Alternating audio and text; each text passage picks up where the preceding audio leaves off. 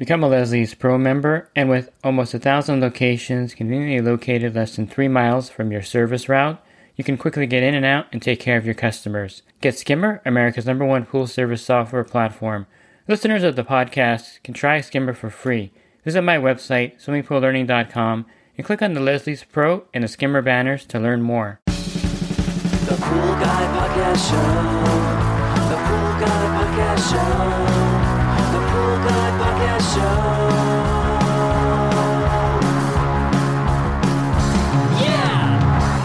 Hi, welcome to the Pool Guy Podcast Show. In this episode, I'm going to interview Wayne Ivusich from Taylor Technologies. We're going to go over um, high cyanuric acid and how it affects your pool. We're also going to touch on adjusted alkalinity and the LSI index and bring all of that together full circle for you in this podcast. This is one in a series of three podcasts I recorded with Wayne. Leslie's Pool Supplies is a proud partner of the Pool Guy Podcast Show.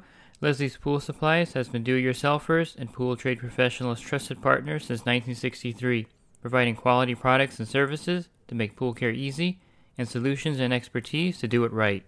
And I think you're going to find this podcast episode very helpful if you do pool service and you're dealing with pools with high cyanuric acid, or if you're a homeowner and you tested your pool and it has high cyanuric acid. So we'll go over a lot of those details here in this podcast. And then if you want to listen to the other two podcasts in this series, in the second podcast, I'm going to talk to Wayne about free chlorine levels and also uh, phosphates, and we're going to touch on nitrates and go over the K2000 series test kits that are NSF certified now. And in the last podcast, Wayne is going to answer some questions that were submitted to me by members of my group. All three of these podcasts are a great resource for you on pool water chemistry, and I highly recommend listening to all three of them. So let's jump right into the first episode here of the three part series.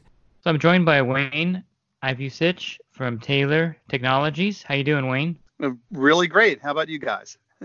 Doing good over here. Uh-huh. So you want to tell the listeners what you do over at Taylor? Sure. Um, I am the manager for education and technical services here at Taylor Technologies. We're located over in Sparks, Maryland. That's about oh about 30ish miles straight north of downtown Baltimore. Uh, I've been with Taylor since 1991. Uh, started out here at Taylor in uh, sales for for many many many years, almost uh, a little over two decades, and then back in 2014 was asked to create a department that's just focusing on education and dealing with all the technical emails and, and calls that we get it every day here at Taylor. And that's what I've been doing pretty much uh, nonstop since since like the latter part of 2014. Um, I go around the country. Uh, I teach a lot of seminars at a lot of trade shows. I also uh, present webinars uh, weekly uh, here uh, from Taylor Technologies on a variety of, of different subjects. Been doing that for a number of years too. I'm a CPO. Uh, I'm also a, an instructor for the CPO course, and I'm a member of the PHTA Education Committee. That's the group of us evil people who wrote the exams and the manuals and all the courses uh, for for PHTA, formerly NSPF and APSP, and been doing that since around 2003. So um, got a lot on my plate over here. Plus, of course, Yeah. there's always other little things I do, but that's primarily what what I do here. Okay, and then I'll probably get the webinar information from you at the end for the pass Okay. on to the listeners. Um, I I know I've called Taylor myself a couple times, and they passed me through to you, which is pretty unique for a company that you can talk to someone of your caliber just on the phone by calling tech support. So Yeah, yeah. You talk to a real human being. yeah, and it's a great company. I call it Taylor. I people refer to it as Taylor. No one uses Taylor Technologies, I think, but Yeah. except for Taylor people Tech too. Yeah, Yeah, a lot of people Taylor could just call it Taylor Tech. Yeah, You've been around so long that Taylor, you say Taylor, Taylor Test Kit, they know what you're talking about. so- right. Um, so I thought we would spend time talking about the more more uh, pressing or complicated chemistry issues that people face. And the one thing that um, we'll start with is um, the pools at very high CYA. hmm Now I'm talking over 150, 200. I know it's probably Right. difficult to peg it sometimes. So Mhm. those pools, in my opinion, are harder to maintain. And what's your take on pools with high CYA? Yeah, uh, and, and that and that is a problem, particularly with pools that have a very short season, like where we are here in the Mid Atlantic area. Our pool season is is roughly Memorial Day to Labor Day, give or take a couple weeks on either side. So if you have a pool that starts the beginning of the pool season on a stabilized form of chlorine, like a, a dichlor or trichlor tablet, or you're using cyanuric acid in addition to some other type of chlorine, the, the numbers just simply go up and up and up. They, they don't go away. Um, for example, for every pound of dichlor tablets that you use, which is roughly two three inch t- uh, t- um, pucks, uh, per 10,000 gallons, you're adding anywhere from six to seven parts per million of cyanuric acid. And with trichlor pucks, it's just a flat seven. So, you know, it doesn't seem like a whole lot, but when you talk about, you know, loading up an erosion feeder and then doing that constantly over season, you're going up and up and up and up. It never goes down. Currently, uh, the, the, the recommendation industry wide is not to let your cyanuric acid get much above 50 parts per million. 30 to 50 is the ideal range. And and, and that seems to be that that sweet number because anything over 50 parts per million uh, is shown not to be very effective. In fact, it kind of flatlines as far as doing anything. It's there, it doesn't do much. There's no additional protection or anything like that. And the closer you get to triple digits, 100, 200, God forbid, higher than that, you can experience something that's called chlorine lock. Doesn't mean you always do, but the likelihood is very high that you will. And what chlorine lock is, is that instead of cyanuric acid working with the chlorine to keep it in the water longer, so it does the job it's supposed to do, it actually prevents chlorine from getting out to do that job. And it's it's one of those situations where you might have uh, algae growing all over the place, but yet you have a measurable chlorine reading that's that would be correct, like three, four, five parts per million, and you're scratching your head going, "What on earth is going on?" Well, let's check the cyanuric acid level, and the likelihood of that being very high is is is a is a fact and that's what's causing that that whole situation. It used to be when I started with Taylor that the prevailing thought was the closer you were to the equator, the more cyanuric acid you can maintain in the pool. So that, for example, if we were in Key West or something like that, um, uh, down in Florida, of course, that's closer to the equator, and so you can keep higher levels of cyanuric acid. And the more north you get, the lesser amount. Well, that was proven to be wrong by the CDC who presented a study in 2006 that showed that above 50 parts per million, it flatlines out. And when you get really high, triple digits or so, then there could be other issues going on that that prevent proper sanitation and oxidation. So mm-hmm. is it a myth? No, it's not a myth. Is it a truth? It's not a flat out, you know, bang hammer on the nail kind of truth, but it, the likelihood is that yeah, it does exist and it's happened and I've seen it happen. Okay. And I've noticed with these pools, people say that chlor- there's some algae-resistant um, yellow algae in it, but mm-hmm. I find that the pools with the high cyanuric acid levels, the algae seems to be harder to take care of in those pools or get, get rid of, in other words. And it seems to form algae even at with a chlorine level of you know five parts per million there, which I think is odd, but it's due to the, the chlorine not being effective, right? That is correct. Yeah, you can have you know, terribly high levels of chlorine that you think are doing the job. But if your cyanuric acid level is high to begin with, uh, no matter how much chlorine you have in that water, it's it's not going to do anything. Mm-hmm. And then testing the, for the cyanuric acid, mm-hmm. anything over 100 parts per million, most test kits don't test anything above that, and so you have to do a dilution test. How That's accurate correct. does it get as you're diluting it? You know, half well, well, you, you, yeah, you, you've got two two like not great situations going on. First of all, you're doing a dilution, and dilutions are, are fine for the most part. Sometimes colors are when you're doing a dilution on a test that involves color, that sometimes it's tough to see. But here for cyanuric acid testing, you're using a methodology called turbidimetric, so cloudiness. And with, with in this case, it, it's not so much that it's difficult; it's just that you have to do that extra step. And doing a one-to-one dilution will allow you to to re, to get those higher readings. Uh, the, the kicker though with the cyanuric acid test, and, and I constantly talk about this in, in my seminars and webinars, is that you know people are inherently impatient, and that includes pool techs and mm-hmm. homeowners who might be doing this testing. And and the, the test, for example, specifically says, uh, you know, pour pour in or squirt in the, the solution until the black dot just disappears. Well, in my mind, the word disappears means I can't see it anymore. Not, oh, it just about goes away or, oh, I can barely see it in there. No, no, I don't want to see it anymore. So, because of that, you're going to get uh, various answers on cyanuric acid levels from the same sample from two people standing next to each other. You know, you're never going to agree on a number. It's always going to be different from everybody else. But I'm a purist Now, I, I don't want to see that little black dot disappear. So that, that, that's the kicker for testing. Whether you're doing it, you know, with a straight sample or a dilution to reach higher levels than that, uh, you, you, still have to wait for that little black dot to disappear. That that's the kicker here. Mm-hmm. And the solution that they use, I'll just throw this in there for testing cyanuric acid. Mm-hmm. Um, that has a short, shorter shelf life than a lot of reagents, right? Actually, no, David. Okay. Um, in in the most common test kit that we have, the K2005 mm-hmm. complete kit, the only reagent that really has a sensitive shelf life would be DPD number two, reagent number two in, in Taylor's case. And that's pretty much true for any manufacturer of any testing products where there's a reagent, a liquid reagent in a brown solid bottle. That designates it as an oxidizer. And it's an oxidizer that has the, uh, I won't call it short, it's more sensitive to air, heat, and light than the other reagents. Uh, so that it, it when when we put expiration dates or best by or use by dates on our reagents, uh, normally it's two years, but all, all of the, the oxidizers, the natural oxidizers, usually have about a year and a half. Only opening them and adding drops or, and whatnot, exposing it to the air, heat, and light again, and it's going to react quicker and and go bad. And the the way that you know that it's gone bad is that it goes pink. Uh, okay. normally, it should be clear coming out of the bottle. But as far as the number 13 reagent is concerned, that's a clear solution that's pretty hardy, pretty healthy. Um, the the only time you might have problems with it is if you're uh, testing samples of water that are less than 50 degrees Fahrenheit.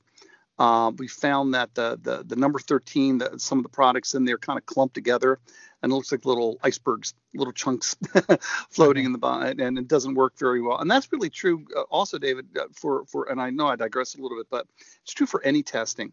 Um, you should try to keep your the sample temperature between 50 and 90 degrees Fahrenheit as best as you can. Um, anything 50, I kind of told you what happens, but anything greater than 90, you're essentially cooking some of the reagents, uh, particularly the indicator solutions. So if you're doing spa water, for example, which is you know max of 104 uh, Fahrenheit, you should really collect a sample and let it cool down for a minute or two before you do your testing, or else you could you know experience these weird odd colors and again you're going what on earth is happening hmm. here and it's because it's too hot it's cooking okay so uh, what I was getting at, so basically the test is accurate. It's just mainly user error with that dot. So the Absolutely. reagent is not a factor in it. Right, right. Okay. Yeah, so that's that's good. good. And then um, um, since we're talking about high cyanuric acid, there's mm-hmm. there's a big push in the industry in some mm-hmm. sectors for the adjusted alkalinity. Right. Uh, now, are you someone that believes in doing that every time at a pool, or is it necessary to do adjusted alkalinity every time you test the water? Yeah, well, I do believe in it um, uh, because it's true. Number one, and the, the, the issue is that you only need to make that adjustment. We'll talk about what that is in a moment. But the only time you really need to make that adjustment if you know for a fact that the sample that you're testing alkalinity for already has cyanuric acid in it. Okay, if it doesn't have cyanuric acid in it, you don't need to do the adjustment. And and it gets it it totally unnecessary because you don't have any cyanuric acid number to to utilize for it. But if you're testing a sample water that has cyanuric acid in it, uh, Uh, because total alkalinity is is comprised of a lot of little things. There's no such one thing as total alkalinity. You've got carbonates, bicarbonates, hydroxides, cyanurates, borates, a little bit of sulfate. You've got a whole bunch of stuff in there. And the problem is, is that if you're you're doing an alkalinity test that has stable that's using stabilized chlorine, there's cyanuric acid in there, you're going to get what we call a false high reading, and you need to adjust it so that you get what we call the carbonate alkalinity reading, and that's the number and the value you should use when you do water balance calculations or any kind of treatment to lower or increase it. And it's really easy to do, easy to make the adjustment. You just take simply a third of your measured alcohol, uh, excuse me, a third of your measured cyanuric acid reading and subtract that from your measured total alkalinity reading. And then the resulting number is your carbonate alkalinity reading. So a real quick example would be, and to make my math easier, say you, you did a cyanuric acid test and it came out to be 90 parts per 1000000 mm-hmm. Well, third of 90 is 30, right?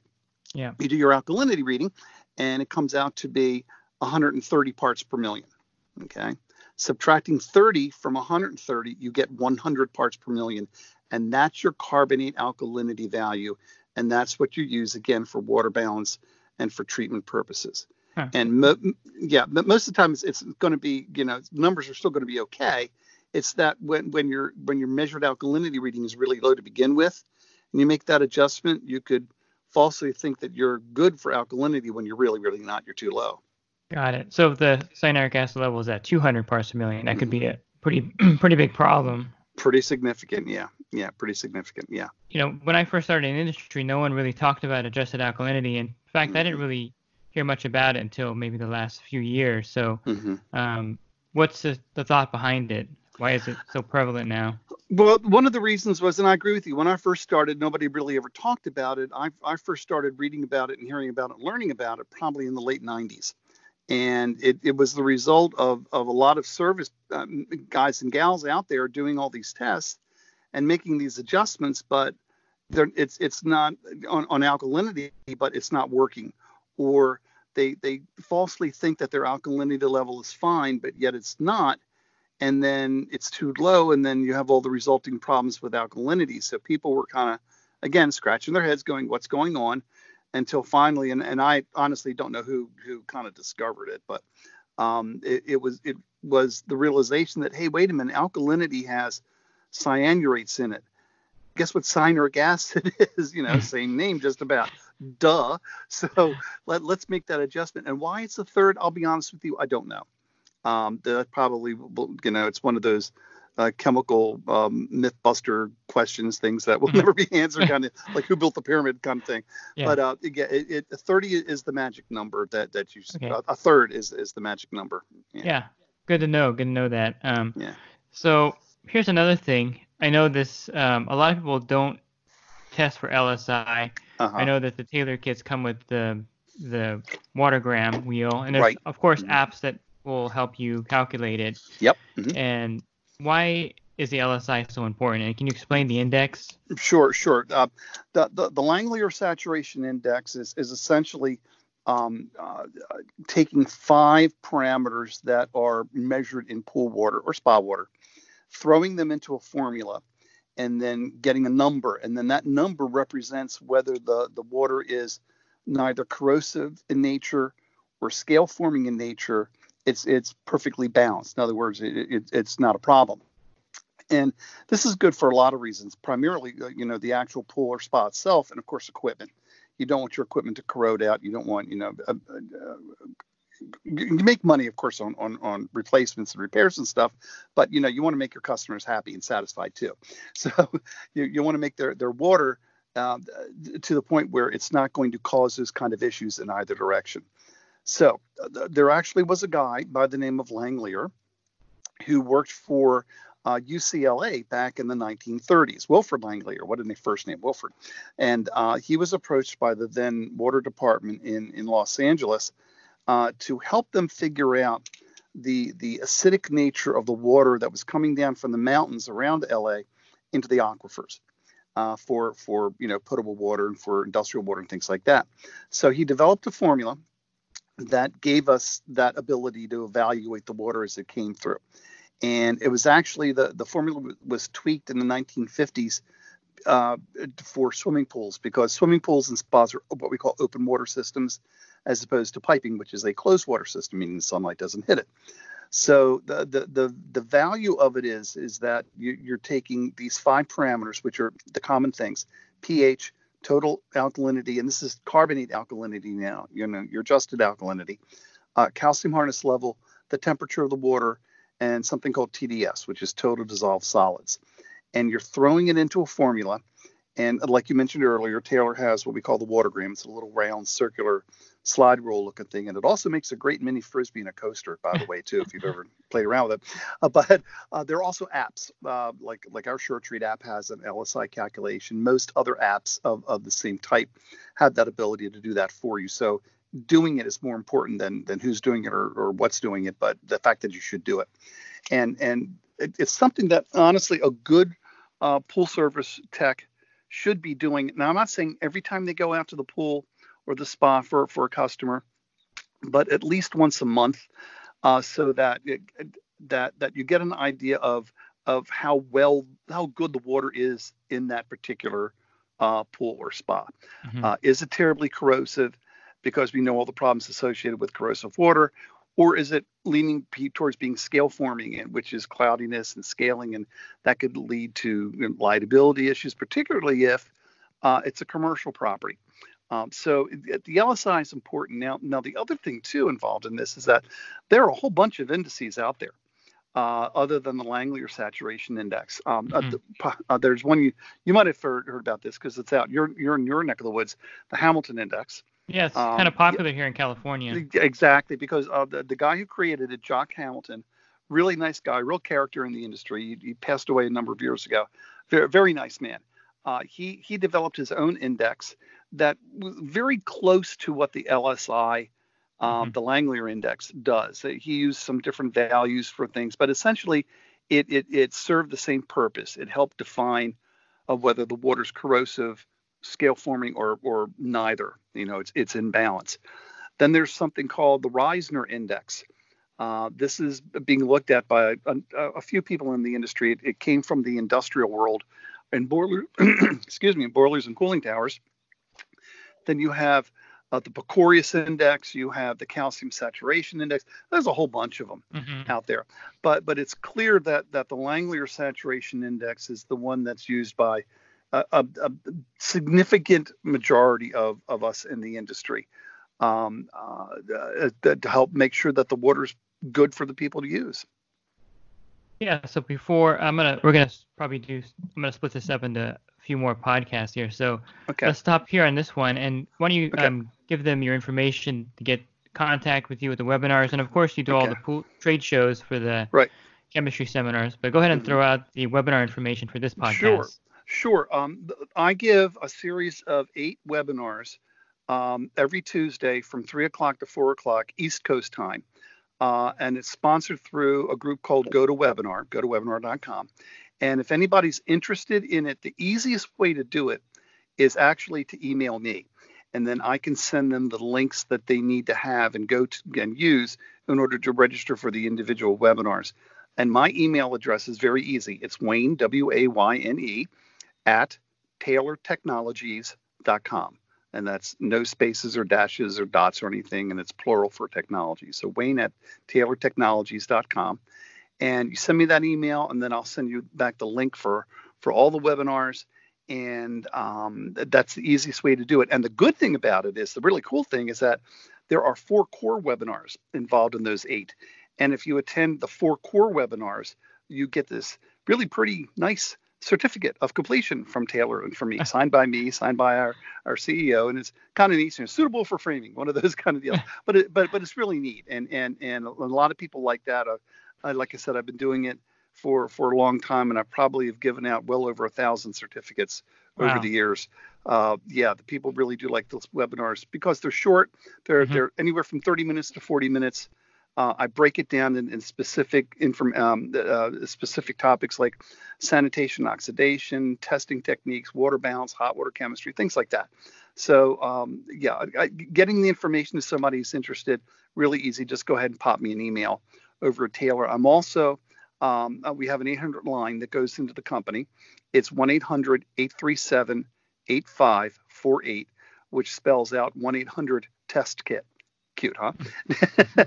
and uh, that goes right into our customer service department. And you can ask to speak with Wayne, and, and the, the ladies over there will transfer whomever calls straight up to me, and you'll you'll talk to me and not a robot. Yeah, that's pretty amazing. They can talk to you. But thanks for your time on this one, and we're going to continue um, for tomorrow. We'll, we'll be talking about uh, the chlorine level, Okay. and that'll be an interesting one, and phosphates also. So we'll touch on that. Okay. And Okay. um, before before um, well, we could touch on the test kits too on the next one too.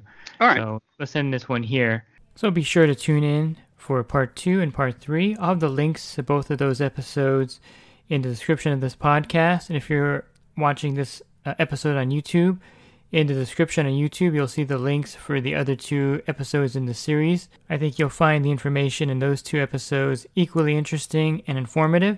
And if you're looking for more um, resources for your pool care, definitely check out my website, swimmingpoollearning.com. I have a lot of helpful web pages there, as well as an ebook available for $9.99. And if you do service for a living, um, you can also check out my coaching program For $10 a month, you can text me, and for $20 a month, you can call me. Plus, there's a lot of other great benefits for being part of the group. You can learn more about that at poolguycoaching.com. Thanks for listening to this podcast. Have a great rest of your week, and God bless. The Pool Guy Podcast Show. The Pool Guy Podcast Show. The Pool Guy Podcast Show. Yeah! Real quick, if you're not using pool service software, try Skimmer free for 30 days at getskimmer backslash pool guy. Again, that's getskimmer backslash pool guy. Skimmer, everything you need to run your pool service business all in one app.